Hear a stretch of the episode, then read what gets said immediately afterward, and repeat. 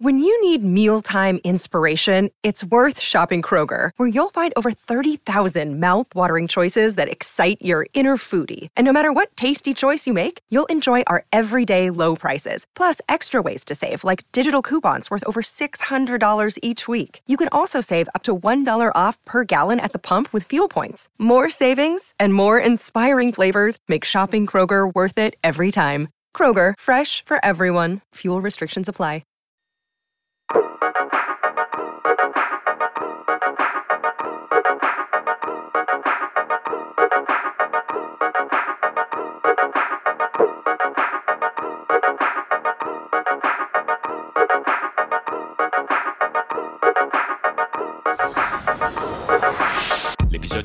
L'episodio 315 della riserva, il podcast che anche quest'anno ha tenuto tutte le italiane nell'Europa che conta. Ciao Dani, ciao Ema, bravi, bravi.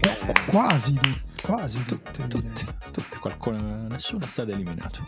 Si può parlare di rinascita del calcio italiano? Ah, cioè, ok, ho capito. State dicendo quindi anche il Milan un piccolo successo perché comunque ha vinto il Newcastle in Europa League. Ma in Europa fine... League. Guarda, io ho capito. Quella piccola, povera, smandrappata Italia, però. Io ho capito che a 40 anni ormai ho capito che l'importante è come ti racconti le cose, innanzitutto a te stesso e poi agli altri. Quindi questo è un grande trionfo dell'Italia che non vede nessuna squadra eliminata dall'Europa, non come quegli sfigati degli inglesi. Eh, no, è, un però... grande, è un grande trionfo dell'Italia. Non so se è un grande trionfo della tua terapia, Simone, essere arrivato a questa, a questa conclusione a 40 anni, però... C'è gente che ci ha fatto una carriera così, eh, quindi... Sì, sì, figurati. Ah, guarda, so, le più grandi carriere del, esatto, dell'ubercapitalismo attuale sono fondate Siediti, su questo tipo di dissociazione. Esatto. esatto. Cioè, mi viene in mente il, il, proprietario del social che usiamo spesso, insomma, Elon Musk, credo che sia un, Beh, proprio un fenomeno di mondo. questo tipo Ma di... Elon Musk, stai parlando della persona che farà un dialogo con Spalletti ad Atreyu? Terranno un dialogo sulla coltivazione delle api. È di destra o di sinistra? La coltivazione... Questa è una bella domanda. Eh, secondo me è un po' chiara- di è chiaramente di sinistra. No, per me è un po' di Le destra. No, no, le api Sì, non sì. possono essere destra. Pure le api sono diventate. Eh, Vabbè, allora, ah, allora basta. sì. no. C'erano le api invitate ad Atreio. C'era la derogazione delle api che ha Pensa- ha raccolto l'invito comunque Ah, istituzionale. Pensa ha proiettato il film di Alice Rohrwacher, quello sul padre che, proprio- che fa appunto l'avicoltore. Applausi scroscianti della destra europea. Queste piccole creature che hanno difeso il loro alveare da tutti i nemici che lo volevano. Vabbè, Giallo e nero nel cuore. Esatto, Eh, esatto. Era gancio in real- questo, giallo e nero nel cuore. Vuoi chiedere scusa al Borussia Dortmund, piccolo pezzo? di- No, perché devo chiedere scusa a Borussia Dortmund? Perché- ah, è perché non perché si è girone della morte. Nel No, si è qualificato, ha vinto il girone della morte. Si è, È messo vero, dietro tutto il calcio, il presunto calcio europeo, eh, l'Italia, l'Inghilterra. Che altro c'era? Allora, il Borussia Ah, non sa come ha fatto a non perdere contro il Milan nella partita d'andata. Chiedi scusa. E eh, ieri è stata una specie di magia nera messa sulla porta del Borussia Dortmund che ha fatto sì che il Paris Saint Germain sbagliasse tutti i gol. Tutti, tutti. Tu- eh, cioè, No, no, oggettivamente tutti ridicolo, però con eh, un salvataggio incredibile. Cioè, Di la- Sule. Mamma Di Sule, mia, Sule, mamma scusate. mia, di Sule, come Ma dice. Sule? infatti io vi volevo chiedere subito, più bello quello di Sule o più bello quello di Tomori? Perché per me è più Eh. bello quello di Tomori. Guarda, ci ho pensato. Ci ho pensato quando Cioè li ho proprio non ci hai dormito, sei andato a letto. no, però giuro, quando li ho visti ho detto domani ci chiederemo questa cosa.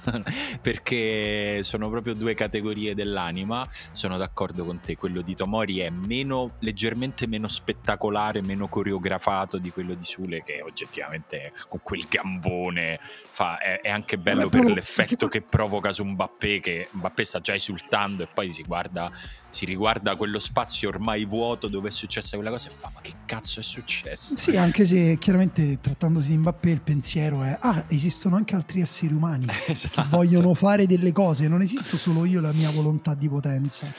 Però No, è una quel- bella parata col piede, però quello di Tomori è proprio Quello cioè, Tomori è più difficile perché c'è una variabile in più che è l'avversario, cioè lui oltre eh. a salvare il pallone sulla linea con il corpo si occupa di non farlo, di, di continuare a, a, ostacolare l'avversario. Quindi... Lo contrasta l'avversario, sì, sì, sì, sì, lo contrasta, quello la mette dentro. Esatto, esatto. Però lo contrasta anche perché lo gestisce, no? perché gli, gli, gli, occupa un po' di spazio, quindi sì, il salvataggio di Tomori è, vale più di un gol, perché sono stanco di questa cosa che quando i difensori salvano un gol, dice eh questo vale come un gol, no, col cazzo, quello vale un gol e mezzo. No, la cosa assurda è che pensavo durante la partita, poi dopo che aveva segnato il primo gol eh, con Newcastle, c'era stato pure il miracolo quello di Megnan a mare aperta sulla, sulla traversa. Ho detto, capirai, mo quello di Tomori non vale più niente, non ce lo ricorderemo più. Ah, invece... invece... alla fine vai a vedere che questa piccola Europa League, questa finale Milan-Roma, se l'è no, conquistata vabbè, mamma, ma anche perché? Tomori. Allora, Intanto c'è un valore oggettivo nel fatto che il Milan non viene eliminato dall'Europa definitivamente, ma finisce in Europa League, e cioè il ranking mia, europeo mia, Itali- dell'Italia. Godo. Che eh, ci vede adesso, se non sbaglio, al secondo posto. Dovrebbe, non ho controllato stamattina, però dovrebbe però, essere sì. Sì, in una posizione che teoricamente per ora dovrebbe sbloccare la quinta posizione per l'Italia nella prossima Champions League. Sì, che non è una questione accessoria, cioè per come siamo messi male, per noi averne una in più o una in meno è letteralmente metterci o, toglieri, o toglierci la mascherina dell'ossigeno l'anno prossimo. Sì, mh, mm, secondo me sottovalutiamo nella prospettiva storica, per esempio, quanto è inciso nella piccola rinascita, dico veramente piccola del calcio italiano, il fatto di avere quattro posti sì. assicurati ogni anno, non so se vi ricordate sì, com'era prima. dei preliminari. Mamma mia che brutto. Con l'Udinese uscita nove volte dai preliminari. Così, a naso, non lo so, anzi notizia che vi anticipo sarà sicuramente falsa, però nella mia memoria le squadre italiane non hanno mai passato un preliminare no, credo sia vero quasi accurato però se, non, non, mi sbilancerei sul mai sento che qualche volta può essere successo Comunque, è, è vero che quando è successa quella cosa sembrava proprio tipo che avessero detto beh facciamo un piacere all'Italia sì, Diamogli sì. una squadra in più. Noi, ma siete sicuri? Perché noi stiamo in una crisi terribile. Questo è il grande segreto usciamo... dell'Italia, non solo calcistica, ma l'Italia come paese, il fatto che le persone non vogliono vedere l'Italia fallita e morta, ci vogliono in vita in qualche modo. Questo è il nostro grande segreto. Esatto. Tutto merito delle nostre gondole e dei nostri colossei. È tutto, esatto. È tutto merito. E delle nostre api. Di destra. E, ehm, vabbè, comunque però, Pioli, eh, Pioli no, in detto... abate out. Questo è il giusto? Mi confermate da Milanello? Allora, io confermo che è questo. E stavo dicendo, è oggettivo che questa sia una buona notizia per l'Italia, ma è una buona notizia per il Milan che il Milan rimanga in Europa League. Perché io sento alcuni milanisti scontenti perché uno così l'Europa League ti succhia energia, alla fine non ti dà nessun prestigio uh, we have a different DNA, come ha scritto l'account ufficiale dell'Europa League, ha preso in giro il Milan. Dicendo... Davvero? Ma no, non ci credo. Perché sì. il Milan aveva snobbato. Giuro ha detto, cioè ha fatto un tweet scrivendo eh, benvenuto al Milan nonostante ha un DNA differente. Dai, mazza, ma sei sicuro che è un po' violento. account fake? Allora, però, adesso ricontrollo perché mi hai fatto bella, venire il dubbio, io sono abbastanza credulone, bella questa comunicazione guardo. dell'Europa League, mi, mi sembra piace. troppo passivo-aggressiva Spero essere. che un giorno l'Europa League entri in aperto conflitto con la Champions, cioè inizi a dissarla, sì. a postare gli errori dei giocatori in Champions e dici allora qual è la coppa più importante qua, eh? Qual è la più eh, bella? Quello mi piacerebbe tanto. E, no, io la capisco la perplessità di alcuni tifosi del Milan, sopra, ma secondo me non è una vera perplessità sull'Europa League, è ancora il dover smaltire l'amarezza del fatto che è finita la Champions League. Cioè, ha poco a che fare con la prossima coppa che giocherai, ha molto a sì, che anche fare. Anche che non è finita benissimo. Eh sì, perché l'impressione a maggior ragione dopo la partita di ieri è che il Milan ce la potesse fare, cioè il Milan comunque ha chiuso a 8 punti il girone e ha gli stessi del Paris Saint Germain, non ho la classifica mm. davanti. Eh sì, gli stessi, ma con una peggiore. So quale parametro, forse esatto. giocatori senza capelli. Credo di sì, credo che alla fine abbia... passa. Però posso dire una cosa invece contro tendenza. Vai. Cioè, per carità, ieri poi ha vinto, va detto che il Newcastle forse squadra peggiore che abbia, di cui ho visto più partite quest'anno. E, cioè, squadra non peggiore, squadra che mi ha fatto perdere più tempo guardando le sue partite. Cioè, che dico proprio, ma io perché sto a guardare questa squadra? Perché ho pensato che potesse essere interessante questa squadra a un certo punto, non mi ricordo neanche quando. Però ieri comunque per me brutta partita del Milan, una prima ora da incubo totale, da squadra finita, da squadra morta e sepolta che è rientrata in partita grazie a dei cambi. Guarda, non sono anche qui, di solito non parlo di fortuna, però cambi stavolta sculati perché comunque eh, sono, dei, sono, dei, giocatori che Pioli non ha mai saputo utilizzare e che hanno letteralmente trasformato la partita. Cioè il gol di Ciuquezze costruito da Okafor, Jovic, Ciuquezze sembra una presa in giro del, del, della gestione di Pioli, non sembra la, la, la glorificazione. Poi per carità alla fine in, l'ha fatti lui i cambi, in parte del merito va dato, va dato a questa squadra che comunque appunto sembrava morta ma non è morta perché eh, si è risuscitata da sola, però per me c'ha veramente un filo di vita ancora questa squadra. E, e la partita di ieri ha confermato oltretutto alcune cose che secondo me cioè, sono strutturali ormai del Milan. Cioè, al di là delle scelte, tipo continuare Leao Blef, questa è la cosa centra- strutturale. Vabbè, Leao dai non giocava da un okay. mese. Ah, ok, ok. No, l'unica ah, sì, cosa esatto, ogni Leao... volta ce n'è una. Una volta non giocava da un mese, una volta poverino non aveva dormito bene. Scusa, sto esagerando apposta. Sto facendo un editoriale di libero solo per mettere Lo so, lo so. Però, però, è vero che anche su Leao, secondo me, evidentemente non, non si sta facendo un lavoro per migliorare quelle cose che possono essere migliorate di un giocatore che secondo me è già uh, a livello dei, dei, dei, dei migliori, insomma a livello d'elite, però non giochi da un mese, però quella singola palla che ti capita sul destro da, da, da, da destra che devi calciare a rientrare di, di, interno collo, la devi mettere dentro. Cioè, appunto, Chukwueze l'ha messa dentro di sinistro, lui la doveva mettere dentro di destro sì. nel primo tempo. E quella cosa lì è una cosa che un po' può essere talento, un po' va pure allenata. Cioè, comunque non, cioè la finalizzazione migliora nei giocatori se se l'alleni. E, ehm, però no, per me appunto la questione di Teo Hernandez centrale e Florenzi. Tanto pure qui dice no, ho messo Teo centrale perché almeno così avevo pochi giocatori fuori posto. Ah, prima di tutto Florenzi non è un terzino sinistro, quindi anche se fosse hai messo due giocatori fuori posto. Però è più, un terzi, è più, un esterno che un centrale. Cioè, no, ma non devi mettere. No, ma, ma, ripeto, uh, ci stanno altre soluzioni. A volte ci ha giocato Krunic a centro della difesa. Comunque a me perdi oltretutto la fase offensiva di Teo, che è oggettivamente la sua cosa migliore. Non mi piace il centrocampo del Milan, non mi piace, non, il Milan non tiene più una palla, non sa più fare possesso, non sa più salire. Ma non solo, ieri, ieri il Milan anche in transizione negativa ha fatto delle cose che sinceramente preoccupanti. Cioè il gol che... transizione negativa, aspetta che prendo il manuale del calcio. Vuoi, fare vuoi mandare un Whatsapp ad Dani? No, non so se avete visto Ancelotti che ha detto questa cosa. No, no quando l'ha detto? Ah, niente. È uscita, questa, è uscita, questa, intervista in cui Ancelotti dice prima c'erano due fasi, fase di possesso, fase non possesso, adesso dicono transizione positiva, transizione negativa. A me una volta un giornalista mi ha detto come si comporta la tua squadra in transizione positiva. Ho detto aspetta devo riprendere il libro per studiare. Vabbè, Anzi, ma lì, cioè, Ancelotti ormai... è arrivato a questo punto di negazione, pure la transizione ma non esiste. non esiste. ormai è evidentemente una guerra dei mondi dove cioè, da, da, una parte ci sono lui, Allegri, Murigno, che fra l'altro ne, nelle interviste si citano l'altro giorno, for, non so se era la stessa intervista, Ancelotti diceva eh ci siamo noi vecchietti, io, Allegri, Murigno, che resistiamo a questi, che cerchiamo di resistere a questi giovani. Cioè, grande, proprio... grande maleducazione non citare Mazzarri. E neanche Ranieri, se è per oh, questo. Oh, Spalletti anche. Noi vecchietti che alleniamo il Real Madrid, il Brasile. che poi è, la è, la stessa persona.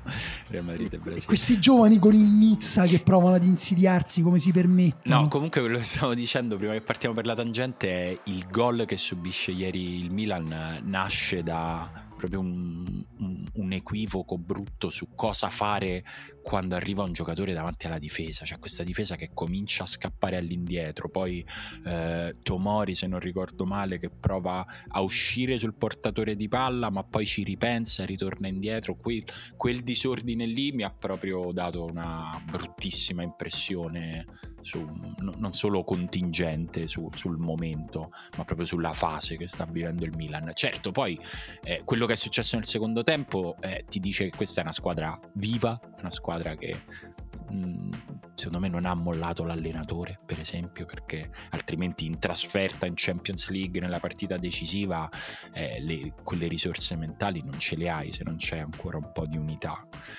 Però c'è, la, c'è una confusione evidente, questo sì. Sì, eh, mentalmente le partite di Champions League eh, ti offrono secondo me delle motivazioni un po' che sono sufficienti di per sé, cioè comunque puoi far bene anche per te come giocatore, alla fine giochi a calcio per quelle partite, quindi bisognerà vedere in campionato come la squadra secondo me assorbirà il fatto che c'è ancora Violi in panchina, il, perché ultimamente abbiamo visto un Milan messo molto male Ehm, ieri è vero che il Milan ha accettato il disordine della partita e ha fatto questa partita così con la guardia abbassata, una partita da Premier League e alla fine è venuto fuori anche che secondo me più che il Milan non è una squadra morta, il fatto che il Milan ha talento comunque, soprattutto in un contesto tattico del genere in cui c'è tanto spazio c'è da spazio, attaccare. Il, il, Newcastle a un certo punto ha proprio rifiutato di avere qualsiasi tipo di uh, controllo, ordine sulla partita, cioè ha proprio staccato il cervello, che è una cosa secondo me tipica, cioè un atteggiamento che hanno molte squadre di Premier League, anche se poi più saliamo di livello e meno ce l'hanno o comunque quella forma di disordine voluto è anche efficace, spettacolare. Newcastle a un certo punto sembrava solo incasinato, cioè non, non sembrava avere nessun senso in campo e eh, il gol poi parte da una transizione di Okafor che è un giocatore che alla fine se gli lasci tutto quello spazio Ciuquez gli lasci tutto quello spazio Leao che ha preso il palo prima se gli lasci tutto quello spazio Teo uguale. Cioè se fai correre il Milan in campo aperto è una squadra che ha un sacco di giocatori che godono a correre in campo aperto.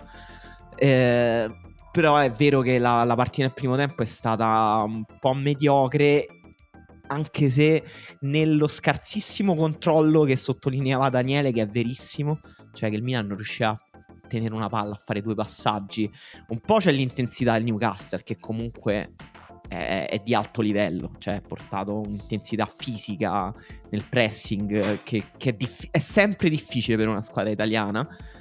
Uh, e un po' pure le prestazioni individuali. Ieri Reinders ha perso due o tre palloni tremendi in cui sì. ha provato a dribblare, fare dei dribbling che non avevano nessun senso. Sì, uno uscendo momento, cioè, palla proprio... al piede da, nella propria metà campo, un livello di rischio terribile e proprio in quell'occasione ho proprio pensato ok, io su Reinders eh, forse mi, mi ero sbagliato. Cioè io all'inizio no. dell'anno, dopo le prime due o tre partite, ho detto questo forse è il miglior acquisto della Serie A di quest'anno. no, però da, tutti, tutti, i giocatori del Milan sembrano più scadenti di quanto sembrassero vi, vi sia inizio che campionato quello, che negli anni precedenti. Quello che, è cambiato, quello che è cambiato da inizio campionato per Renders è il ruolo. Cioè a inizio campionato giocano Krunic, Renders e Loftus-Cheek. È entrato Musa squadra con merito suo, rendersi scalato davanti alla difesa, che è una cosa che può fare, però perde quella qualità che lui ha in zona di rifinitura, che è per me la cosa più, più grande sua. O tu tieni palla in modo che Renders da playmaker arriva comunque a giocare negli ultimi 40, 35, 30 metri, oppure ti perdi tutta quella roba lì che è la cosa migliore sua. Ma, cioè, ma questi sono ragionamenti basilari. Poi è chiaro che Renders dici che ne so, mh, fai la somma dei valori. Reinders, Musa, Loftus-Cheek magari hanno un valore assoluto superiore a Reinders, Loftus-Cheek, Krunic o Adli. però sposti Renders e perdi delle cose, cioè queste sono pure cose tipo da fi- pure FIFA ti abbassa i valori dei giocatori se gli cambi di ruolo, no? Eh, non lo so, stamattina Morrone mi ha scritto alla fine, cioè, eh, riprendendo una nostra cosa che avevamo detto alla riserva su Rodrigo, il livello di Rodrigo, Leao, Paraschelia, dice... Uh, Morrone mi ha detto: Io sono convinto alla fine oggi la differenza tra i giocatori di alto livello è abbastanza sottile. Che alla fine il contesto fa tantissimo. Ho pensato anche alla prestazione di Colomwani eh, ieri che comunque è ipercriticato perché sembra avere un livello tecnico che non è all'altezza del Paris Saint Germain e dei suoi compagni. E invece a Turam, cioè a Marcus Turam che sembra onnipotente. Ora Colomwani e Turam non solo sono giocatori che hanno un ruolo simile, ma hanno avuto anche una carriera simile, nel senso hanno giocato nella stessa squadra e sono emersi nella stessa squadra. Solo che Colomwani è emersa all'Eintracht Francoforte, cioè non nella stessa squadra, nello stesso campionato, in squadre simili, cioè il Borussia Mönchengladbach e l'Eintracht. Solo che Colomwani è emerso all'Eintracht come uno dei migliori attaccanti in Europa. Turam era un po' né carne né pesce, alla fine è andato a parametro zero, cioè si capiva che era forte, però non così forte. Alla fine cioè, non è che possiamo cambiare opinione ogni settimana. Quello è più forte di quell'altro. No, scusa, è quell'altro che è più forte di quello. Ma questo è Cioè- precisamente il nostro lavoro, Emanuele. Cambiare opinione ogni settimana. No, Eccoci però qua. aspetta, però pure, pure questo, cioè il contesto cambia, però Colomani e Turam adesso Turam ci siamo stupiti tutti del suo gioco spalla alla porta, ma semplicemente perché non ci aveva mai giocato. Eh, Cioè no, in Germania ragazzi, gi- giocava, giocava in verticale, questa cosa che eh, ha imparato a fare o sapeva già fare, qualcuno gli avrà visto fare, non lo so, nel salotto di casa sua, non lo so come cazzo hanno fatto Ma non giocava neanche in quel ruolo. Poteva giocare Cioè, così.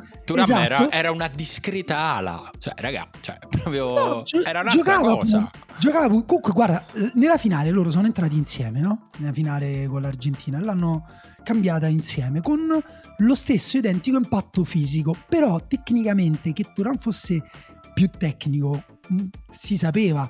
Colomoni pure qui eh, il contesto fa tanto sì però il contesto pure di allenatori pazzi. Colomoni ieri ha giocato sull'esterno perché Mbappé deve giocare centrale e andare dove cazzo vuole. Cioè pure lì va bene per carità a parte che hai preso Colomani per fare l'attacco della Francia Colomani giocatore mm, buono secondo me anzi forse criticato un po' troppo adesso però non è che avesse fatto chissà cosa. Anche Barcola che ieri ha giocato titolare esterno a sinistra eh, arrivato a Lione giovanissimo che è Barcola 2004-2005 una cosa del genere. Ehm, però sono tutti giocatori da fare. Però arrivano in una squadra a Paris Saint Germain che ogni singolo anno ha una pistola puntata dietro la testa che se non vinci il campionato ti sparo subito e se non vinci la Champions forse ti taglio un orecchio e lo manda ai tuoi genitori. Cioè di- non è quello il contesto ideale per nessun giocatore per formarsi. Però detto questo poi le qualità ci sono. E Turam le cose che ha fatto ieri Turam cioè contesto o non contesto? No lì contesto non voglio manco sapere qual è il contesto. Quello è un gran giocatore che, fatto, che fa delle grandi cose e che sono tutte merito suo. Poi per carità sì certo gli chiedono di farle la squadra gioca bene gli fa arrivare la palla. Però cavolo ha fatto delle cose raramente secondo me puoi giocare spalle alla porta incontro alla squadra in maniera geniale. E lui ieri è stato semplicemente eh, l'altro ieri è stato semplicemente geniale. Quando fa quel controllo di esterno si muove dal centro verso il lato destro dell'Inter quindi correndo verso la sua sinistra e poi controlla la palla di esterno destro girandosi verso il centro del campo saltando il suo marcatore. Cioè quella roba lì boh cioè per me è da togliersi il cappello e basta Visto che sei andato sull'Inter, facciamo, saltiamo un po' fra il mercoledì e il martedì. Parte- esauriamo la città di Milano. È il primo momento nella stagione dell'Inter nel quale eh, a Milano ci si guarda un po' in faccia dicendo... "Eh, eh", perché fino adesso chiaramente l'Inter aveva avuto qualche piccolo intoppo, qualche passo falso, ehm, po- pochi, pochissimi, eh, però sempre tutti eh, nell'ottica del rimediabile. E questo qui è il primo che il fatto di non essere riusciti ad arrivare primi nel girone è il primo che rischia di avere conseguenze. Poi il sorteggio prima e le partite effettive poi diranno eh, se e quanto. Però è stato il primo momento in un clima comunque super positivo nel quale l'Inter sta dimostrando di essere una squadra molto forte e che ha azzeccato il mercato, cioè non è che adesso cambiano le considerazioni, però è stato il primo momento nel quale si è aperta una legittima, secondo me, mh, discussione pubblica sulla gestione da parte di Inzaghi delle forze all'interno della settimana, perché un po' a tutti è sembrato, anche a me sinceramente, che l'Inter avesse un po' di energia in meno, che fosse un po' più stanca rispetto a come la vediamo di solito, in una partita nella quale serviva tantissima energia perché la Real Sociedad è una squadra forte, questa è la prima cosa che va detta, che ha un controllo delle partite che può farti perdere la testa e il modo migliore probabilmente per non cadere nella trappola della Real Sociedad, del possesso palla, è quello di pressarli molto. L'Inter un po' ci ha provato, un po' ci è riuscita e poi non sembrava più avere la forza e probabilmente non ce l'aveva anche perché nella gestione della settimana Simone Inzaghi ha detto io intanto voglio vincere in campionato. E ha messo tutti i titolari in campionato, eh, alcuni li ha eh, ovviamente rimessi, altri, ad altri ha, ha, dato un turno di riposo, anche perché poi bisogna sempre gestire non solo la fatica nel piccolo periodo, ma nel medio periodo, quella che evita gli infortuni, tanto per capirsi, quindi molto difficile in questo momento di decidere chi gioca, chi non gioca. Però alla fine l'impressione alla fine di questa settimana è che sia stato un pochino sacrificato lo slot di Champions eh, per dare priorità al continuare a non mollare niente in campionato. E ovviamente questo apre un po' di discussioni eh, perché adesso eh, il, il tema è che quest'anno, forse come non succedeva da un po' di anni, stare in seconda fascia vuol dire prenderne una fortissima, punto. Cioè non ci sono state quelle grosse sorprese, tranne forse nel girone del Milan. Ah, quanto ancora vogliamo chiedere a Simone Inzaghi? Cioè, io sento ancora discorsi l'Inter è la seconda o la terza squadra più forte in Europa. Cioè, attac- la, terza, ter- la, tua terza punta deve giocare a un certo punto se giochi ogni tre giorni. Eh, se la tua terza punta è Alexis Sanchez, la tua squadra è quella. C'è poco da fare e comunque li devi far girare questi giocatori. Non possono giocare sempre gli stessi. Domenica c'è la Lazio. Eh, Simone Zaghi comunque ha messo in campo una squadra competitiva in cui ha fatto turnover però non radicalmente, diciamo, sì, c'erano delle scelte... Me- meno che col Benfica. Sì, cioè non è che c'erano 11 giocatori strani, comunque c'era Turam, c'era Di Marco, c'era Cialanoglu, c'era Cerbi, poi sì, c'era Darmian, Mikitarian. No, ma infatti il tema non era di... Alcuni di giocatori hanno ruotato, questa. però eh, hanno, cioè, se, se, hai quadrato che ha 35 anni, eh, se hai Sanchez, se i tuoi difensori centrali a un certo punto hai un problema di infortuni e deve giocare Carlos Augusto, è che la squadra è quella a un certo punto. Inzaghi ha pensato che magari era sufficiente in casa per riuscire a battere la Real Sociedad e io credo che tutto sommato era anche sufficiente nonostante sono d'accordo che la Real Sociedad è una squadra d'alto livello però tutto sommato se guardiamo la partita che ha fatto l'Inter una partita difficile in cui l'Inter comunque c'è stata e secondo me comunque ai punti forse avrebbe meritato qualcosina in più secondo me e poi eh, è grave che sia arrivata seconda? Un po' sì, anche per come eh, l'Inter tiene all'Europa, come l'Inter ha già dimostrato di saper giocare in Europa, avere un ottavo più semplice era molto importante. Eh, però la squadra è questa. Cioè, se sì. giochi ogni tre giorni devi fare affidamento non su 11 giocatori, ma su 15 almeno. E i 15 giocatori dell'Inter sono questi che scendono in campo, magari giocano anche un po' meglio della Real Sociedad, ma non riescono a vincere. Quanto ancora vogliamo essere esigenti con Simone no, Inzaghi? Più che altro concordo sul fatto che, cioè, in questo caso, mentre col Benfica, ad esempio, l'Inter ha recuperato una partita. Um, che aveva compromesso con, con, i troppi cambi, con un inizio molto molto passivo. Eh, qui invece è andata bene proprio nel primo tempo, secondo me, cioè costruito, ha avuto tantissime occasioni, eh, anche proprio grazie a una prestazione, secondo me, di Marco Sturam che il fatto che l'Inter non abbia fatto uno o due gol mette un po' in ombra eh, quanto l'ha spaccata quella partita. Una partita il cui contesto, appunto, tu l'hai descritto bene, era quello. Magari l'Inter non ha stravolto il contesto di gara eh, che la Real Sociedad vuole, a parte che non è facile farlo, ma non è neanche detto che tu debba farlo. Ci sono state quelle occasioni in cui l'Inter avrebbe, avrebbe letteralmente spaccato la partita, però la palla non, non, è entrata. E poi ci sono alcune cose che possono piacere di più, alcune cose che possono piacere di meno. Per me, ad esempio, far giocare Carlos Augusto, eh, terzo centrale di difesa, come l'anno scorso ogni tanto faceva giocare, o due anni fa forse faceva giocare Di Marco, adesso non ricordo esattamente. È chiaramente un compromesso eh, fatto per, per dargli i minuti, non perdere Di Marco, appunto cercare un equilibrio tra eh, fare turnover e non fare turnover, o non farne troppo, insomma. Però a me è sembrata una prestazione migliore rispetto a quella con il Benfica, in cui, ripeto, sono andati veramente vicino a fare uno o due gol, mentre la Real Sociedad oltretutto non è che abbia... Cioè, non ha neanche costruito tanto. Adesso non voglio fare l'elogio del. Stai facendo l'elogio del. Però del calcio so. italiano, ah. sai, imparare. Di però... queste api che resistono a chi ci vuole venire a prendere il miele nelle nostre piccole casette. Esatto.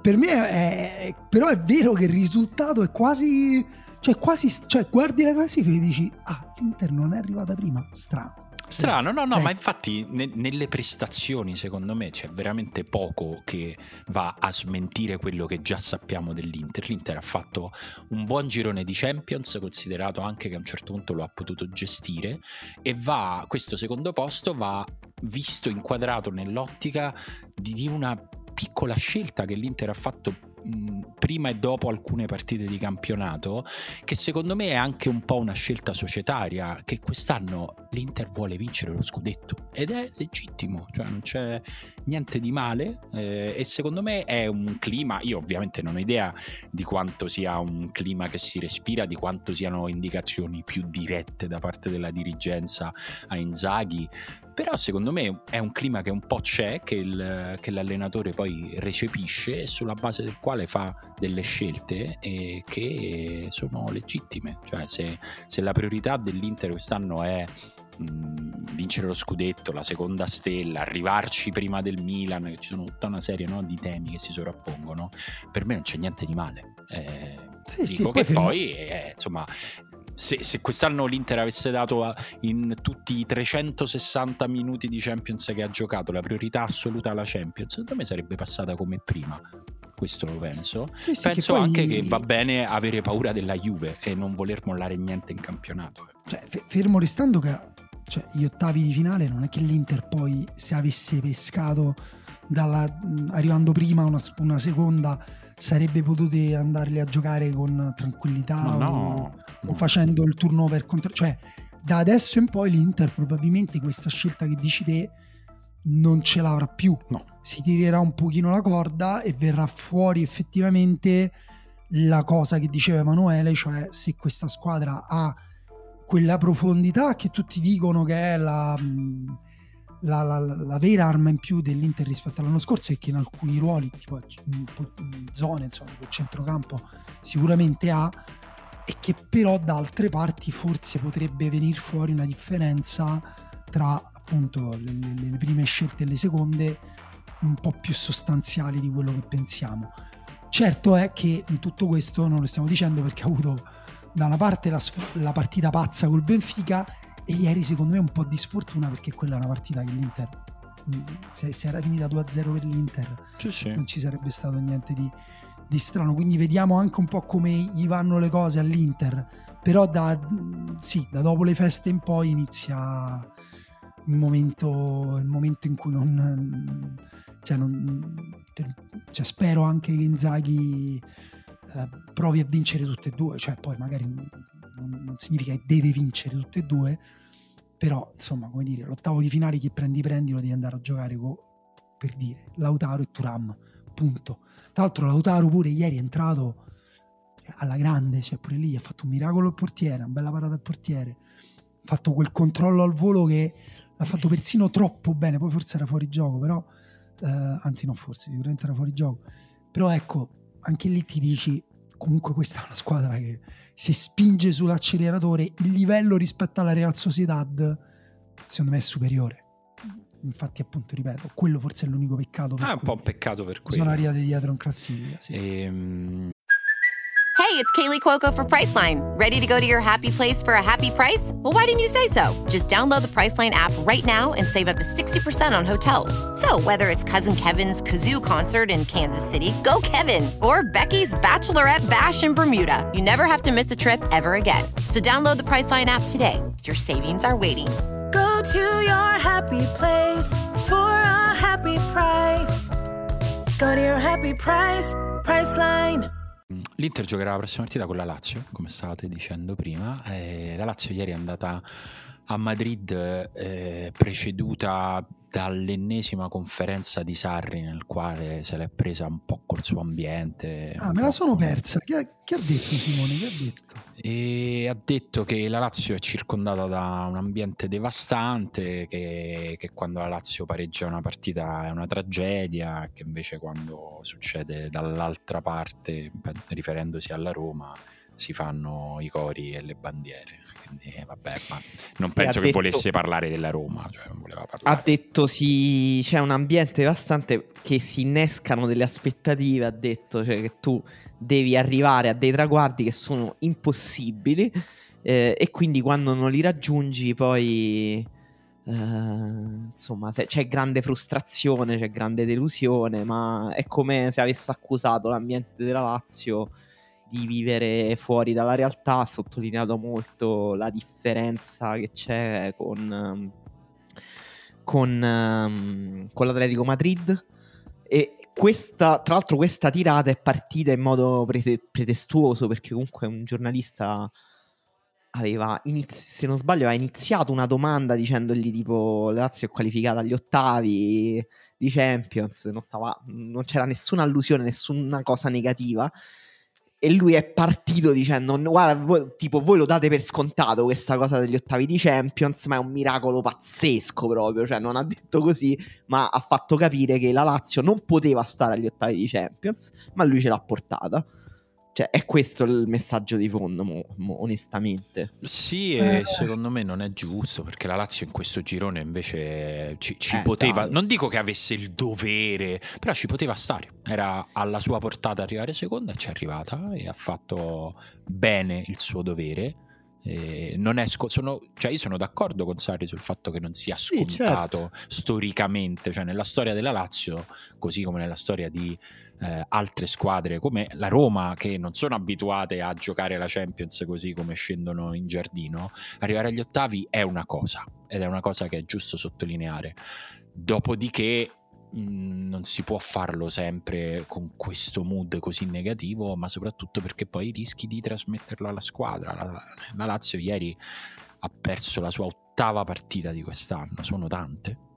Sono troppe. Quella di ieri è Vabbè, una de- diciamo quella di ieri, eh, sì. è una delle più giustificate perché l'Atletico Madrid è forte. Fra l'altro è interessante anche come l'Atletico, mh, proprio anche solo guardando la Champions League, fotografi una, l'ennesima rinascita dell'Atletico Madrid che l'anno scorso è finito malissimo. Era arrivato quarto, non era eh, sceso neanche in Europa League l'Atletico Madrid e me lo ricordo perché avevo molta paura che venisse nella Coppa della Roma. Eh, e invece, invece quest'anno è, è una squadra che è di nuovo viva, che è anche rappresentata dal ritorno alla vita incredibile di Griezmann, che è un altro sul quale fra un po' ci possiamo fare un film sugli alti e bassi della sua vita e della sua carriera, no? No, infatti mi fa ridere che parliamo di rinascita dell'Atletico Madrid come se l'Atletico Madrid poi avesse cambiato. La squadra è uguale. È È, un Black. Jimenez, Savic, Witzel, Saul, Griezmann, Correa. È esploso Samuelino rispetto stessi Sì. di quando ero bambino. non c'è più Godin, però. Il- L'Atletico Madrid della mia infanzia è ancora in campo. Quello dei nostri padri. Incredibile. Sì, beh, mh, non lo so, ormai quant'è che parliamo del fatto che Sarri sembra una persona ai lavori forzati? No, ne abbiamo parlato tanto, in effetti. Cioè, a un certo punto qualcuno, cioè, ma qualcuno si farà rodere il culo nella Lazio. Cioè, gli dirà Sarri, basta, cioè, stai zitto, non le fare te, falle fare al tuo vice. Cioè, se non ti va, cioè, ti liberiamo da questi incombenzi. Perché io ripeto, eh, ho avuto proprio l'impressione epidermica quando ero a quella notte il gran galà del calcio, ma che tu stai là, ti bevi un bicchiere di vino, ti mangi una tartina eh, che ti passa davanti e poi a un certo punto ti chiamano, devi salire sul palco, sei in diretta tv, ci stanno persone che ti guardano e che ti odiano così perché è un ambiente molto competitivo e ti fanno delle domande difficili. Poi vai a casa, ti dormi, ti svegli, vai ad allenare, dici andiamo a fare questa partita e devi rispondere a delle domande prima poi il giorno dopo giochi, devi rispondere a delle domande, cioè deve essere durissima, lo capisco, però cazzo è quel lavoro lì, cioè non, non può non piacerti fino a questo punto, cioè cambia lavoro. Cioè, se non ti piace, cambia. Oppure Ma io spero di no, perché comunque interna. lui è bravo a fare questo lavoro. Ho capito, a un certo punto diventa anche meno bravo per quanto non gli piace. Cioè, effettivamente. Sì, un po' cioè, rischioso. Eh, Sarri un po' di anni fa aveva stimolato la teoria di uno di noi, non mi ricordo chi, però, che diceva: eh, Sarri la dimostrazione che bisogna fare, creare una figura accanto all'allenatore che fa solo le conferenze stampa. Cioè c'è quel conferenziere stampa lavoro, della cioè Lazio cioè, e poi c'è Sarri Gallena e basta. Non, non, sono i comunicatori, cioè eh, ci vuole un'equipe proprio di autori, come nelle trasmissioni tv, no? Dici, cazzo questo ogni sera in una trasmissione tv se ne esce... No, ci sono altre sette persone che tu non vedi che gli scrivono quelle cose. Perché gli allenatori no? Perché devono avere un tizio sudato con le gocce che sta lì e che l'allenatore gli, gli chiede di manipolare i giornalisti in sala anziché scrivigli un bel discorso, una bella citazione, Cicerone, Platone, eh, Cioran, Nietzsche, cita chi te pare, ma cioè no. basta, non te basta, basta. Però no, è, è, vero che la Lazio ottiene un grande traguardo, avrà altre due, almeno altre due bellissime partite eh, da giocarsi con una rosa che non, non dà... Non, non non può permetterci di dare per scontato questo passaggio del turno. Lazio alla fine se la giocava più o meno alla pari col Feyenoord, secondo me. Infatti, sì. col Feyenoord ha perso una partita male, ma poi ha vinto un'altra partita che è stata quella poi decisiva per la qualificazione. È vero che il Feyenoord è una squadra di Eredivisie, però è una squadra che fa uh, l'Europa uh, a alti livelli da un paio d'anni, che è un allenatore molto bravo, che ha alcuni giocatori interessanti, una rosa costruita bene. Quindi era una squadra che poi se la giocava un po' alla pari con la Lazio, obiettivamente. E la Lazio è stata più brava poi in queste partite, anche per merito di Sarri. Certo, adesso te le cioè, dico veramente gli squali. Sì, te le dico. Vai, sì. La Lazio più o meno sono le stesse che può affrontare il Napoli, torte ovviamente quelle dello stesso girone. La Lazio può beccare Manchester City, Real Madrid, Bayern Monaco, Barcellona, Arsenal, Borussia Dortmund e Real Sociedad. Eh, chiaramente eh, per tutte le seconde il sogno è beccare Real Sociedad o Borussia Dortmund, che vuol dire giocare solo delle partite molto difficili e non incredibilmente difficili. Sono stanco capo, come si eh, dice. È dura. Eh, il Napoli uguale, ma con dentro l'Atletico Madrid. Diciamo che non ci può andare bene nei sorteggi come abbiamo detto che ci è andata l'anno scorso. Beh, no. Eh... Cioè, a meno che proprio non prendiamo veramente, non lo so, l'Inter prende il Borussia Dortmund, il Napoli la Real Sociedad la Lazio prende il, il, Manchester City, a cui però nel frattempo prende il Covid e devono mandare l'Academy del Manchester City. A quel punto sarà una partita equilibrata. Ah, l'impressione è che ce ne siano tre proprio da evitare come la morte. Non so se siete d'accordo, è una lettura molto semplice, però eh, per me è semplice per un motivo, cioè che è vera, cioè che City, Real e Bayern, questo, quantomeno se, se si giocasse domani. Poi a febbraio magari Barcellona e Arsenal sono forti, cioè fanno paura come farebbero paura queste tre domani. Però contro quelle tre eh, l'impressione è che per Lazio e Napoli sarebbe veramente molto molto difficile, mentre l'Inter se la giocherebbe un po' di più perché l'Inter è, Sì. una, è una finalista di Champions ed è una che sta spaccando il campionato. per me sono veramente tutte a un livello altissimo. Credo che tutte, ehm, tutte queste squadre, tolto Atletico Madrid, Real Sociedad Borussia Dortmund, sarebbero favorite contro le squadre italiane. L'Inter ha un, po', ha un paio di incroci più equilibrati. Cioè, un Inter-Barcellona, secondo me, sarebbe Si una fa. partita equilibrata in cui forse l'Inter per certe cose, pure per come ha dimostrato di giocare col Barcellona, parte anche un pochino avanti, forse. Inter Arsenal? Eh, dura. Brutta. Però no, ce l'ha, cioè, Però se la è gioca, se la fattibile, è fattibile, sì. No, l'Inter se la Anche gioca perché- con tutte, secondo No, me. sì, sì, pure secondo me. E, mm, ma guarda, secondo me anche Milan-Newcastle di ieri, ma anche le partite, mm, che ne so, della Lazio con il Feyenoord, fanno capire comunque che la proposta italiana rimane cioè, difficile da battere fuori. Ehm, proprio per questa capacità di un pochino di adattarsi, di giocare partite diverse anche a seconda dello stato di forma. Secondo me dipenderà molto da come ci arriveranno le squadre italiane. Stesso Sì, Napoli, certo. cioè, Napoli si si è qualificato, cioè, ieri cioè, Nathan ha fatto il terzi, cioè Nathan sta provando a diventare Teo Hernandez, cioè altre cose aberranti, perché pure lì no, dico è un giocatore giovane che hai preso per fare il centrale, c'hai difficoltà, chi sposti, chi metti fuori ruolo? Lui.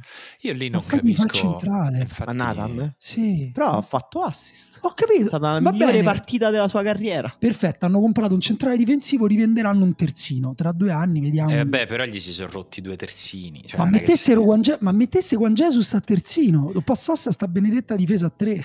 No, Stiamo lui, aspettando Posso dire, lui ha detto come le io marmellate di Fejoa. non lo farà, non lo farà. Lui gliel'hanno Posso- chiesto. E lui Posso- ha detto arrivo, scusa. Non eh, ma- posso, ce l'ho nel contratto. No, lui ha detto lui ha detto io avrei sempre voluto giocare a 4. A me ha giocare- detto di nuovo. ha detto, Ma a me mi basta, piace giocare dai, a 4 ma perché non avevo i basta. giocatori giusti.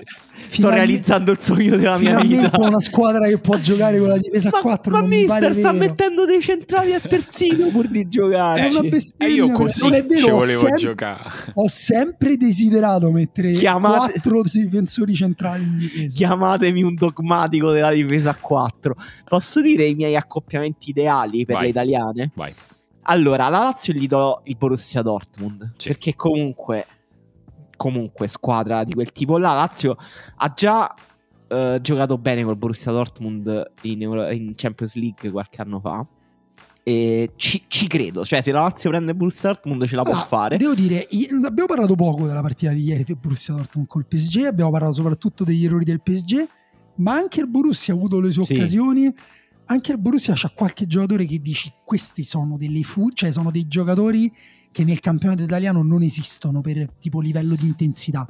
Che se arrivano nel campionato italiano è tipo il meme, quello della persona che arriva nel ministero in cui dicono guarda che così fa fare brutta figura a tutti, Sì, vai pure- più piano. Pure sto Fulkrug me l'avevano venduto peggio. Alla fine, Skriniar posso dire che non, non gli ha preso molto bene le misure. Cioè, Eh, Skriniar, comunque no, anche lui non sta in un sta male. Skriniar eh. Wolf, sta molto male. Voglio parlare di Wolf, anche che giocatore Wolf, Hannes Wolf. Adeyemi, insomma, cioè, comunque hanno No, giocato. vabbè, forti, però se devo scegliere una squadra per la Lazio, Però la Lazio se la gioca, ieri pure la Lazio, qualche azione dici Zaccagni, Zaccagni è a livello di quella gente lì contro cui giocava. questo Magari di so. Griezmann no, però mi prendo poi per il Napoli eh, l'Atletico Madrid, che è duro, è durissimo. Napoli parte sfavorito, però comunque è una squadra che sa incartarsela perché è troppo strana. Comunque l'Atletico Madrid per come gioca.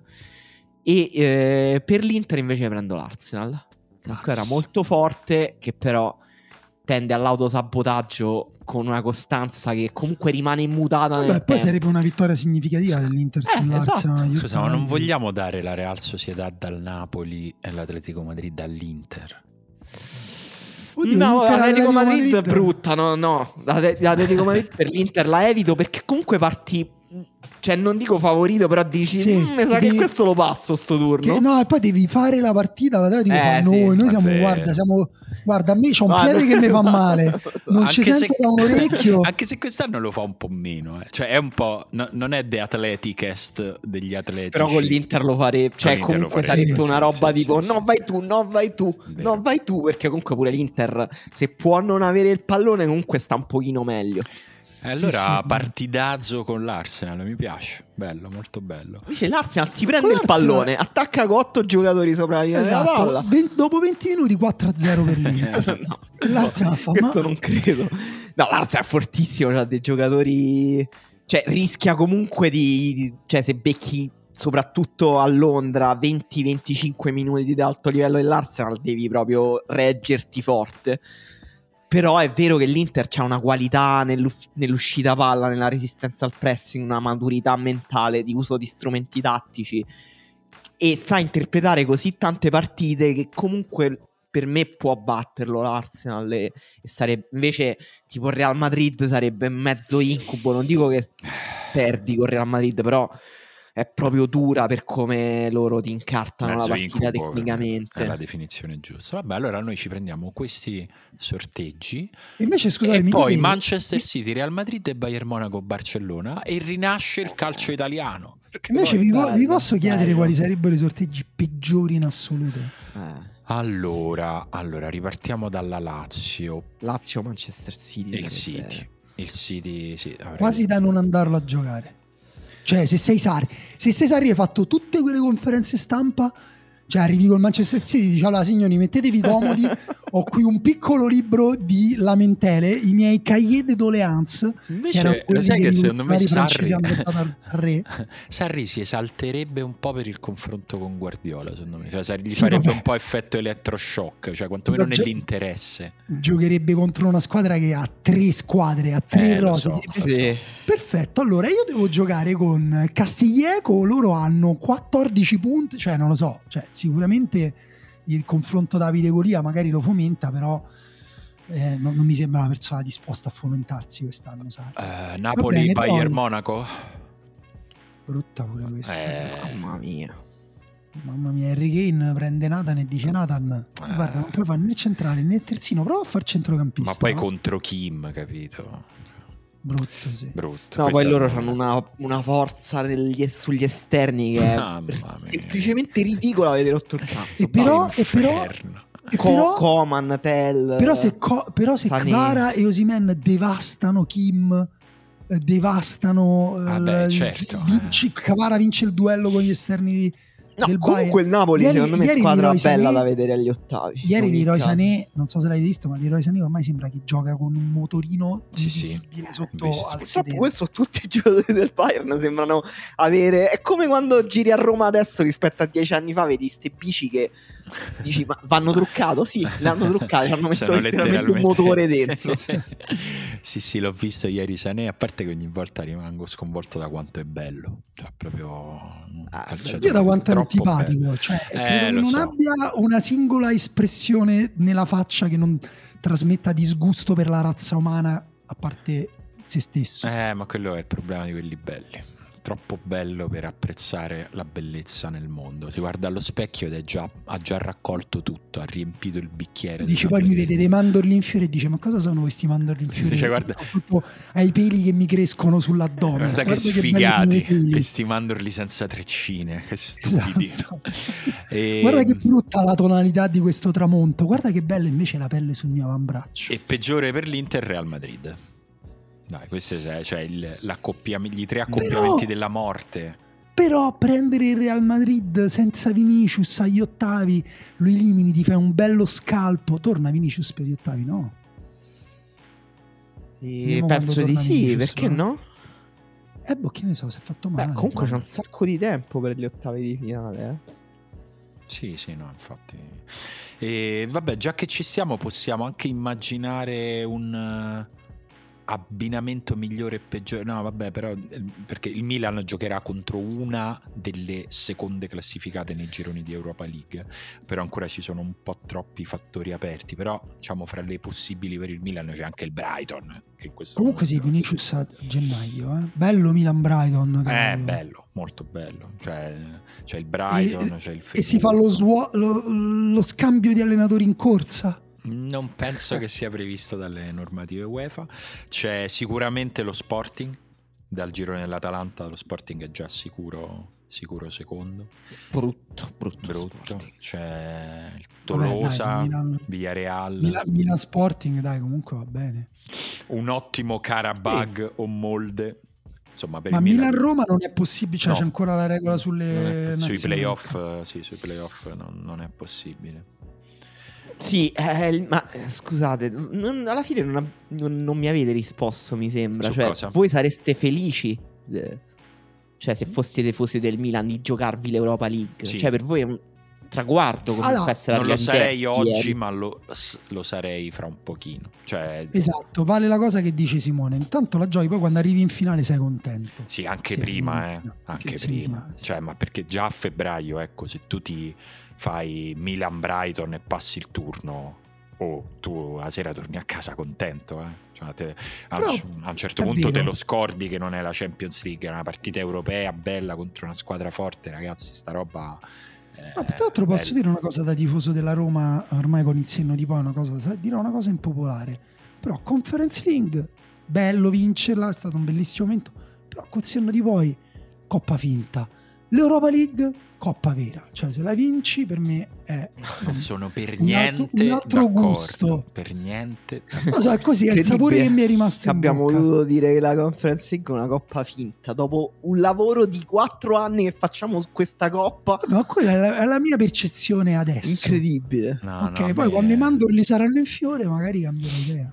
No, no, per me tutte e due coppe vere, ognuna con la sua dimensione, con la sua importanza, cioè tutte e tre sono tre coppe vere. Tra l'altro, ecco, a proposito di coppe, ieri, signori, per l'ennesima volta si è chiusa una pagina della nostra vita. Non so se l'avete vissuta, se l'avete saputa mentre la vivevate, ma ieri abbiamo vissuto la fine degli ultimi gironi di Champions League della nostra vita. Non ci saranno più. Questa va fatto male, questa non ve È l'aspetto. vero, è vero. Come, come cambia? Scusa, ricordamelo. Due grosse classificone ci saranno l'anno prossimo, poi magari approfondiremo sul format, ma non ci saranno più dei gironi, ci saranno due super gironi con, eh, indovinate, più partite. E, e quindi que- questa cosa che è diciamo il format con il quale siamo cresciuti, perché anche nella proto Champions League che poi è cambiata, ma comunque c'erano dei gironi.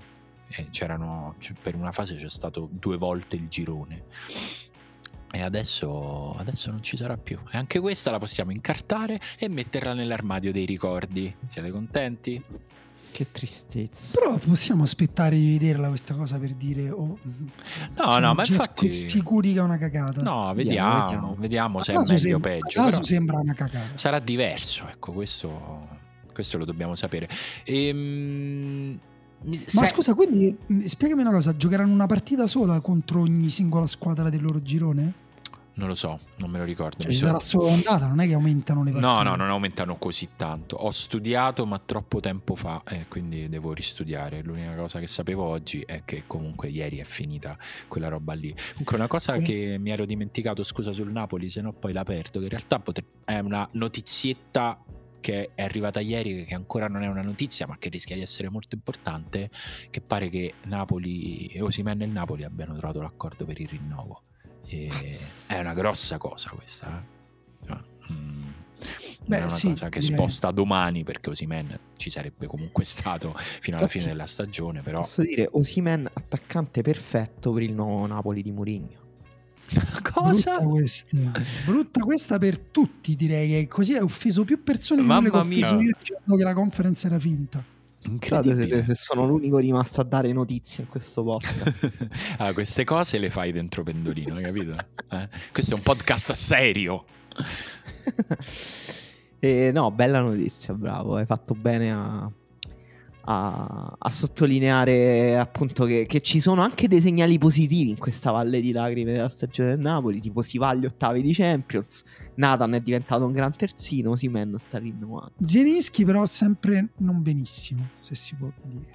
Vabbè, mo perché te la devi prendere con Zielinski? così, Così è un mi po' andava di gratuito, no? trovare un po'... Invece posso dirti una cosa sul Napoli, un'altra cosa positiva. No, mi andava di trovare una cosa negativa. Adesso te ne dico una positiva. Ho confrontato le due stagioni di Kvara Ma sai che Kvara non è per niente in calo da un punto di vista statistico? Sta giocando meglio? Anzi, beh, sta facendo sicuramente più cose. Cioè, mh, ad esempio, è molto migliorato una cosa che non- si direbbe perché già l'anno scorso era eccellente, però nei, di- nei dribbling riusciti. Cioè, è passato da 2,5 a 3,5. Un dribbling riuscito in più a partita. Bello. E tira di più. Adesso è il diciamo il trequartista offensivo, l'esterno offensivo che tira di più in Europa, cioè nell'1%. Beh, quello è un po' un'idea. C'era, cioè, tira pure troppo. vince, cioè conquista ancora più falli. Cioè l'altro anno conquistava un fallo, 1.7 falli a partita, adesso 3.2, cioè fa tante cose in più. Ha aumentato la pericolosità dei suoi tiri, pure tira di più, ma ha aumentato la pericolosità. Non sembrerebbe, vero? Invece, Invece la, la realtà, come nel, sempre... nel mondo parallelo delle statistiche, Comunque, no, l'unica, cosa, l'unica cosa che fa meno, in maniera anche sostanziale, sono gli assist. Perché Ok. effettivamente, secondo me, crossa meno, passa, però effettivamente gli assist sono calati parecchio. Però l'altro anno era anche lì incredibilmente eccellente, quest'anno è molto buono. Vi Diciamo. posso dare un'altra notizia? ma certo. Quest'anno le prime dei gironi di Europa League sono, secondo me, anche sensibilmente migliori delle squadre che scendono dalla Champions League. Bella, bella questa presa di posizione anti, anti-establishment. Beh, eh, c'è il Liverpool, eh, il Rennes, il Leverkusen, Slavia Praga, che credo Ma- sia la migliore squadra in Europa. Vaffanculo. Sicuramente la squadra con la migliore streak eh, di risultati. West Ham, per ora Olympique Marsiglia, il Brighton è dietro, cioè manca una giornata, quindi vediamo queste, alcune di queste cose cambieranno. Però sono cioè, un Soprattutto- livello molto alto. C'è Leverkusen. Sì, ma pure il Liverpool, il Liverpool comunque cioè, sta giocando una stagione Premier League interessante. So se... Sì, sì, super interessante. E fra l'altro faccio un controgancio adesso che hai detto Premier League perché non vorrei ignorare gli ultimi regali che ci hanno fatto i gironi di Champions League. Questo lascito testamentario dello United ultimo nel suo girone. Grazie Champions League. Abbastanza pazzesco. Abbastanza Abbastanza, pazzesco il modo in cui si è riuscito a suicidare con il Galatasaray, che poi non è passato comunque. Tra Sì, l'altro è sapete che passare il Copenaghen. parla di Eh sì. eh, Lopeteghi per la panchina del Manchester United. Incredibile. Bella, un'altra tragedia proprio annunciata prima. Venite a vedere questo disastro movie. incredibile. È incredibile perché Lopeteghi, grande, grande allenatore, ma con dei problemi di gestione della pressione Beh. enormi. Cioè, proprio a un livello tragicomico. Understatement of the Manchester- year. Cioè, proprio dire che ha problemi di gestione della pressione. Manchester United è il peggior posto. Poi, per carità, se funzionasse sarebbe una storia meravigliosa. No, Quest- posso dirtelo, questo uomo medio funziona. che riesce a. Però, è- sì, è proprio. È, è la scelta più suicida che puoi fare, comunque. Eh sì. E quindi is the United way. La faremo again and again and again. E Posso gi- dire cosa, cosa va fa- se io fossi dirigente in Manchester United cosa farei? Richiamerei Solskjaer. Non perché Solskjaer Bella chiamata. Ci sto. è chissà che allenatore, però è l'unico, pur nella sua mediocrità, ad aver dato un senso a quella squadra. Ma hai E ragione. comunque dici, ok, non posso... la- il calcio po- di posizione, di relazione di Tenag, quella, Lopeteghi, No, il calcio sai- spagnolo, oh, scordatelo. Prendiamoci Solskjaer 4-4-2, Va Rashford bene, però davanti. ho una proposta ancora più estrema. Io riprenderei Moses e ricomincerei Moyes. il giro. Moyes, scusa. Ricomincerei il giro. Bello. Cioè tutto Cioè, il, pri- il giro del post Ferguson. Del post Ferguson, sì. Ah, va bene, ripartiamo. Mo- Moyes, come stai? Sei, sei più maturo? Vai, provaci te. Poi dopo chi, chi è arrivato dopo? Eh? Mourinho? Neanche più. Va bene, allora riprendi ri- Mourinho, ultima persona a vincere un trofeo nel Manchester United. Sì, ed è una cosa che lui non ci tiene a sottolineare. No. A lui non fa piacere. Questa cosa, se, se gliela dici al mister, eh, lui dice: No, no, no, non ne parliamo di questa cosa perché non, non ho piacere a sottolineare, che comunque insomma, un po' c'ha ragione a sottolinearlo. Un altro grande regalo che ci ha fatto la Champions League, e questo lo sento proprio come un regalo personale, come una piccola coccola che questa coppa che da tifoso mi manca tanto, ha comunque voluto farmi ed è l'ultimo posto del Siviglia, con soli due punti, umiliato dall'Ans. Che bello. Devo dire mi dispiace un po', anche Che bello. ho provato dell'amarezza a sentire Sergio Ramos lamentarsi per il calcio di rigore. Goduto come un maiale. Godimento che il calcio. Io non ho, gra- cioè, mh, da tifoso, non ho più grandi rivalità nel calcio italiano. Quando c'è Roma Lazio voglio vincere il derby, ok, però non c'è una squadra che vivo pensando speriamo che quelli vanno male. Il Siviglia è diventato questa cosa nella mia vita. Cioè, voglio solo che soffrano. No, beh, io sono contento per il Lens. Mi dispiace un po' che Eh, non bello. sia passato agli ottavi, però vabbè. Poi Lenz in Europa League, eh, spettacolo puro. Infatti sarà una grande squadra. Sai un grande giocatore cresciuto nel Lens? Varan. Così, mi andava a Ah, bravo, non lo sapevo. Bello, Varan, uno di quei giocatori misteriosi che a 28 anni non possono fare 90 minuti. in una È finito. Varan è finito. Le te- pa- in panchina per Maguire. Cioè, voglio dire, penso che non lo so come potrà arrivare all'europeo pensando di chiedendo di giocare titolare, ma Deschamps potrà fare anche questo. Semplicemente perché è di una tonalità più bianca rispetto agli altri. No, No, scherzo, non è. Non voglio insinuare niente che- di chi è. Volete No. che continuo con questa rassegna delle ultime? Vi interessa Vai. questo tema? Sì, sì, sì, Eh. certo. Ok, e l'Union Berlin non è riuscito a vincere contro il Real Strano. Madrid. Strano. Però E chiedete scusa a Giuseppe intanto. chiede scusa a Giuseppe. Il Real Madrid ha finito il girone a punteggio pieno, ha vinto tutte le partite che ha giocato. Solo- Ricordiamo che non ha, ha dimenticato di comprare una punta. Sì, tutto questo dimenticando. Solo il Real Madrid e il City sono riusciti a chiudere a 18 punti. Eh, L'Union Berlin eh, ci ha provato, cioè, c'era quasi riuscita. Cioè, ha giocato una partita vera contro il Real Madrid. In generale sta un pochino meglio dopo il cambio d'allenatore. Sapete, ogni tanto vi aggiorno sui miei ragazzacci di Berlino. Eh, alla fine non- eh, era troppo. Mentre non è stato troppo il Barcellona per l'Anversa, ultima del suo girone a zero punti fino a ieri, che si è tolta lo sfizio e alla fine chiude a tre punti, avendo vinto l'ultima partita 3-2 contro il Barcellona, anche in modo abbastanza pirotecnico perché vinceva 2-1 il Barcellona ha pareggiato al 91esimo fra l'altro con l'ennesimo ragazzino Guiu che aveva eh, pareggiato praticamente rimessa palla al centro l'Anversa si ributta in avanti gol 3-2 grande gioia grandissima gioia accanto alla qualificazione ormai era andata però almeno hai dato un senso al tuo passaggio in Champions League no? Comunque per l'Anversa la vittoria sul Barcellona è una roba che ti segni sul calendario cioè. e basta Barcellona poi si presta a queste cose, cioè quasi sì grazie noi contento di, di partecipare così. E, Ha fatto praticamente la stessa cosa il Celtic, sempre per finire sulle ultime. Il Celtic era già fuori da ogni discorso, già quarto sicuro, però è riuscito a battere il Feyenoord in casa e grandissima festa perché, perché sì, perché a un certo punto poi le, le partite hanno un senso anche quando la classifica non ce l'ha più e vincere una partita in Champions era rimasto l'ultimo obiettivo per il Celtic e ce l'ha fatto. E- e sono finite le ultime. Ma sulle altre non ho niente da dire, su- sulla Stella Sì, Rossa. Signor, signor giudice. sul Newcastle ne abbiamo già parlato. Salisburgo un po' Beh, sfortunato. Newcastle, bella, bella delusione. Cioè, adesso al di là di tutto. A Newcastle gliel'hanno rubata, questa è la prima cosa che va detta.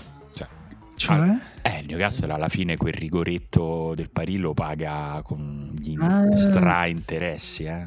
Cioè, è pesante Sì, comunque. vero. Pesante. Però dal punto di vista sportivo è vero che eh, l'abbiamo detto, il Newcastle era qualificato per, si è qualificato per la Champions in maniera sorprendente, cioè l'altro anno non, non sarebbe dovuto arrivare tra le prime quattro di Premier per valore assoluto della squadra, insomma ha come dicono quelli bravi tipo Emanuele Atturo ove per, performato Lo fa, e lo fa. però una, una volta che ci sei, che oltretutto c'è stato un mercato in mezzo, ti giochi queste, queste partite anche in maniera così tirata e alla fine, ad esempio, ottieni cioè, la sconfitta di ieri con il Milan, il pareggio dell'andata, cioè noi ci siamo dimenticati quanto il Newcastle abbia giocato male all'andata.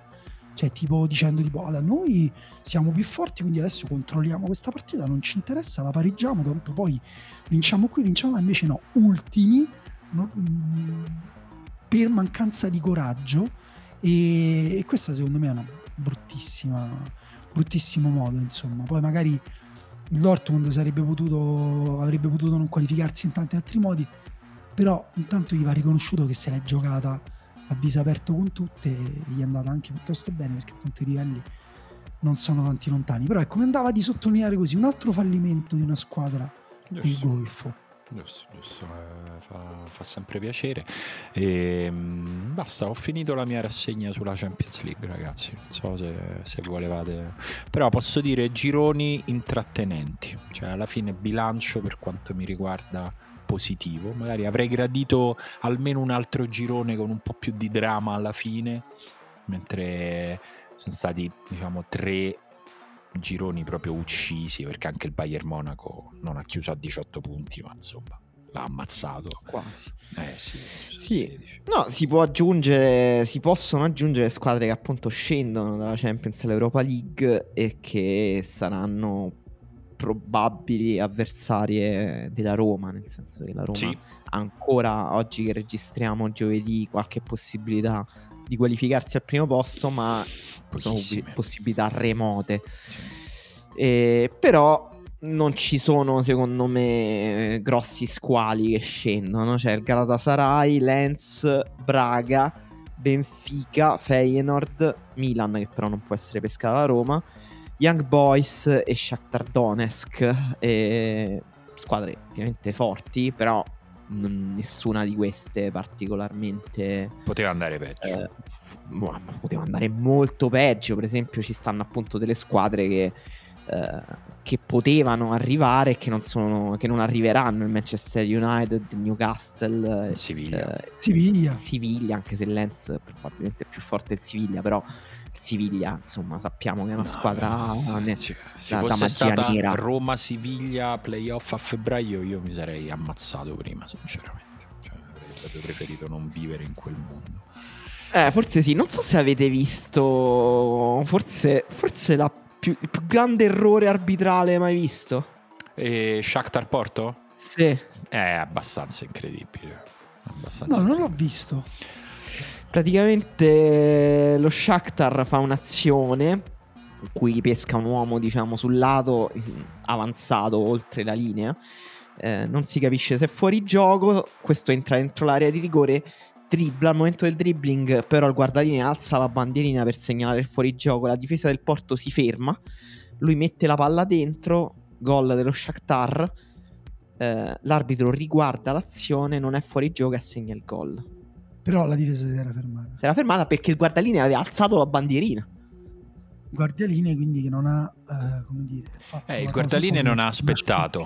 Eh, però i giocatori hanno visto la bandierina e si sono praticamente fermati e l'arbitro però non ha fermato il gioco quando lui ha alzato la bandierina. Secondo me quello è una roba quasi da errore tecnico. Eh sì. Eh, però non so come, come finirà. Cioè, mm, Ma che... Vabbè, comunque Porto ha vinto, quindi come... Sì, sì. Come ha vinto 5 a 3. 5 a 3. Sì, tra quelle che scendono giù da evitare per la Roma sicuramente, cioè potendo scegliere meglio non andare a giocare in Turchia e in generale non affrontare il Galatasaray che comunque è una squadra eh, Mamma forte. mia, poi tra l'altro cioè, chi non se li ricorda dei trascorsi Roma Galatasaray, ma la eh, grandissima insomma. rissa sotto la tribuna Montemario con Lima capiva il turco e quindi ha capito tutte le offese. Moltissimi pugni in pochissimi secondi. Questo, ricordo questa cosa di Lima, cioè bra- braccia molto veloci. Sì. E, ehm, un talento sottratto al pugilato. Sì. Anche il Benfica, tutto sommato, sarebbe meglio evitarlo, anche se è un Benfica un po' Beh, uscire con gol di Di Maria direttamente da calcio d'angolo sarebbe mm, brutto. Meglio evitare e se posso aggiungere anche il Feyenoord, ma anche solo per noi basta Roma Feyenoord. Sì. se ne può si, più. Non sia mai che diventa la Roma no, il Feye sì. Sì, no, ma non se ne può più. Cioè, l'abbiamo già fatto negli ultimi due anni in due coppe diverse. Cioè, basta, sinceramente sinceramente basta. E capiremo poi oggi capiremo insomma che cosa, che cosa ne sarà eh, di tutto questo mischione di Europa League, Conference League, ricordando che anche questa cosa è l'ultima volta che succede, l'ultima volta che ci sono le nobili cadute dalla Champions all'Europa League, questa cosa nuova, con le nuove formule delle coppe non ci sarà più. E io sono favorevole, basta, cioè se esci dalla coppa, esci dalla coppa, basta, cioè non è che puoi venire a mangiare nell'orto dell'Europa League o della conference. Eh, invece a me quella cosa lì un po' piaceva perché ti faceva. Però forse allora, noi lunedì abbiamo pensato ad una bella regola per il campionato italiano, cioè che a gennaio l'ultima in classifica della Serie A dovrebbe sì. fare il playoff con la prima in classifica della Serie B. Secondo me bisognerebbe in realtà introdurre questa cosa in Champions Europa League, cioè la prima dell'Europa League si gioca un playoff con la terza del uh, girone di Champions o con, sì, con la terza mm. poi forse cioè per salire dici? Per salire sì capito? Allora se fai questo sistema di vasi comunicanti dai un senso anche eh, se vale anche a salire mi piace eh certo se è, bello se è solo la rete di salvataggio per i culi caldi della Champions League che poverini sono stati eliminati ma non possiamo proprio subito mandarli a casa no no no, no per me deve essere anche a salire così ti dà sto in Europa League però se proprio vado molto bene, mi, piace. mi vado a giocare gli ottavi di Champions. Mi hai convinto, ma tanto credo che siano state approvate altre norme. Ehm, per oggi abbiamo finito. Mm, ci sentiamo lunedì su Patreon se come sempre vorrete avere la voglia e la cortesia di venirci a trovare su quell'altra grande anche la grinta e la determinazione. Soprattutto, soprattutto, lunedì vi diremo cosa regalare per, ne- per Natale. Sì sì è un conto. Davvero? ma è un po' tardi mi sa sai che le consegne eh... siamo arrivati no noi sa, diremo eh? cosa regalare per Natale all'ultimo momento. Esatto. Ah, esatto che questo mi interessa. è tutta un'altra categoria tutta un'altra categoria. E, ehm, altrimenti poi ci sentiamo da queste parti per la prima di molte puntate del giovedì nelle quali non avremo coppe europee da commentare, ma ehi, ciuf ciuf, torna la Coppa Italia, tranquilli ragazzi. Che bello. Bellissimo. Ciao. Ciao. Ciao.